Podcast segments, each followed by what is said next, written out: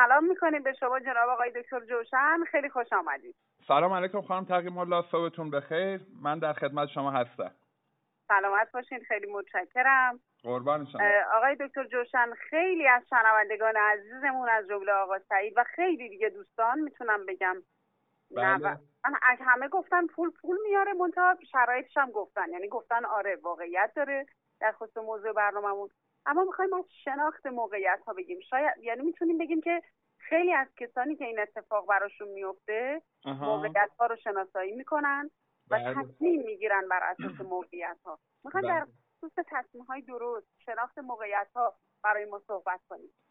سرکار خانم تقیم الله منم خدمت شنوندگان سلام عرض می‌کنم و باهاشون موافقم. یعنی از نظر منم پول پول میاره. منتها نیاز به توضیحاتی هم داره. نه تنها پول پول میاره که اصلا هر چیزی که ما داشته باشیم یا دنبالش باشیم اونو برای اون بیشتر میاره. شما بله. توجه بکنید مثلا اونی که چاقه خب یعنی آمادگی و استعداد چاق شدن رو بیشتر از بقیه داره. حالا منظورم چاقی از سر پرخوریه ها نه بیماری. یا بله. مثلا اونی که دنبال علم و دانش و مدرک تحصیلیه خب خیلی راحتتر می‌تونه مدارک بیشتر و بیشتری رو به دست بیاره. بدبختی هم همینطوره. یعنی اونی که احساس بدبختی می‌کنه دائما می‌تونه این احساس تو خودش پرورش بده و میشه گفت بدبختی هم بدبختی میاره. برای همینه که شاید اصلا مولانا میفرمایند که هر چیز که در جستن آنی آنی. این می‌تونه برای پولم مصداق داشته باشه و اینطوری باشه و نه تنها اینکه من بگم اصلا تحقیقات نشون میده. یعنی یکی از بانک های سوئیس اومده تحقیق کرده نشون داده که در طول سال پولدارها هی پولدارتر میشن. یعنی بیشتر از قشرهای مثلا متوسط و پایین پولدارتر میشن. این یه واقعیت خب؟ بله. اما واقعیت و دلیلش اون چیزی که عموم مردم فکر می‌کنن نیست. این پول نیست که پول میاره. در واقع پول داره که پول می‌سازه. خیلیش برمیگرده به اون آدمه. چون اگه پول پول می آورد اگه یه نفر بهش یه ارثی می‌رسید دیگه تا همیشه خاندانش پول داشت دیگه. ولی می‌بینیم که اینطوری نمیشه. می‌خوام بگم خود پول نیست که پول میاره. اون آدمی که داره راجع به پول تصمیم می‌گیره سرمایه گذاری می‌کنه از فرصتهاش استفاده می‌کنه اونه که داره پول می‌سازه. بله. و من می‌خوام راجع به اون آدمه با شما و شنوندگان چند کلمه ای صحبت بکنم و اتفاقا می‌خوام بگم که شاید برعکس عموم جامعه خیلی هم ربطی به شانس نداشته باشه. به خاطر اینکه شانس هم رو اینجوری تعریف می‌کنیم. میگیم آمادگی برای شکار فرصت ها و اون بله. فردی که دنبال پول و ثروته خودش همیشه مترصد و آماده فرصت ها نگه میداره. در حالی که خیلی از افراد جامعه این کارا نمی‌کنن بله همینطور. شما نگاه بکنید من اگر اجازه داشته باشم چند تا مورد یادداشت کردم که خدمتتون راجع به این مسئله عرض بکنم خدمتتون. ببینید افرادی که دائما ثروتمندتر میشن پولدارتر میشن یه سری عادتها دارن یه سری کارها انجام میدن. یعنی تحقیقات نشون داده که اینا توی رفتارهاشون یه کارایی انجام میدن که بقیه مردم انجامش نمیدن. من نمیگم الان از امروز هر کدوم ما مثلا اون رفتارا رو انجام بدیم از فردا قرار تغییرات مالی تو زندگیمون رخ بده. ولی سبک زندگیمون به اون سمت می‌تونه بره. یکی از اون کارهایی که پولدارها انجام میدن اصولا یا عادتهایی که دارن اینه که برای پول در آوردن آتش دارن. منظورم از آتش حرف آب نیست خانم تقیم الله منظورم شور و هیجانه. شور بله. دارن اشتیاق دارن برای اینکه ثروتمندتر بشن و این اینو برای این عرض نمی کنم که بار منفی بهش بدن. یک اشتیاقی دارن برای کسب موفقیت در واقع. دومین ویژگیشون اینه که افراد ثروتمند و افراد پولدار دائما برای پولدارتر شدنشون هدف می‌ذارن و نقشه می‌کشن برنامه ریزی می‌کنن. بله. این افراد خودشون رو درگیر روزمرگی نمی‌کنن تو دام روزمرگی نمیافتند باری به هر جهت طی نمی‌کنن. اگه یه چیزی اذیتشون بکنه تغییرش میدن. سومین ویژگیشون اینه که افراد ثروتمند ریسک های بهتری نسبت به قشر, قشر متوسط و ضعیف انجام میدن.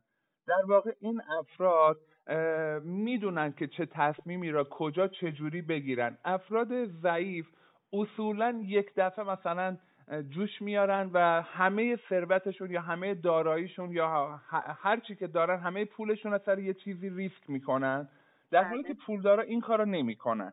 افراد پولدار اصولا با آزمون و خطا با تجربه دریافتن که چه تصمیمایی را بگیرن که بهتر بتونن موفقتر عمل بکنن در واقع. و ریسک های خیلی خطرناک رو انجام نمیدن اصولا. بله. چهارمین ویژگی افراد ثروتمند اینه که دایره اجتماعیشون و روابطشون رو هوشمندانه انتخاب می‌کنن اونو با بله. هر کسی و با هر قشری رفت و اومد نمی‌کنن. برای وقتشون ارزش و احترام قائلن. یه جمله هست یه عبارتی هست که من خیلی دوستش دارم. خودم هم توی اینترنت دیدم. نوشته بود شما سبک زندگی شما میانگین پنج نفری هستش که بیشترین رفت آمد رو باهاش دارید. بله.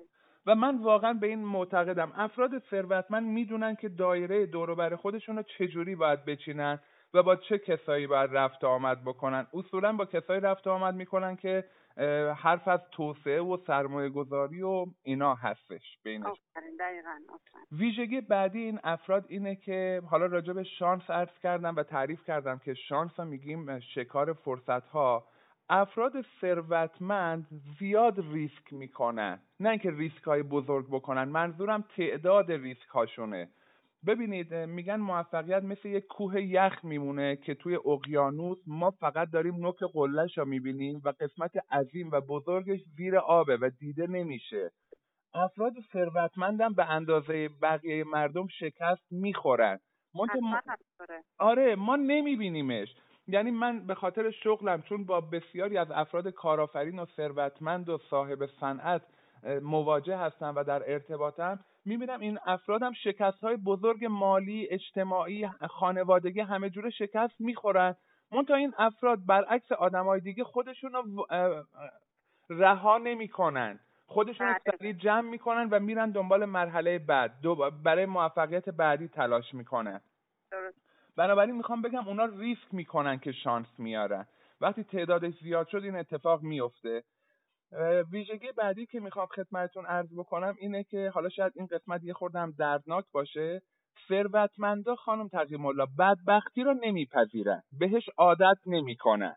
اونا برای خودشون یه ارزش و احترامی قائلن که حاضر نیستن هر غذایی بخورن هر جایی بخوابن هر لباسی بپوشن. و برای خودشون اینقدر احترام قائلن که برای این سبک زندگیشون تلاش بکنن. تغییر بدن روش هاشون رو تغییر بدن. ویژگی بعدی که من واقعا اعتقاد دارم خودم اینه که وقتی زندگی نامه افراد موفق رو می‌خونی اصولا می‌بینی که از این شاخ به اون شاخ نمیشن. ما تو مملکت خودمون زیاد افرادی رو داریم که می‌خوان موفق بشن و زیاد شغل عوض می‌کنن. از این بله، مهارت بله. به مهارت بعدی.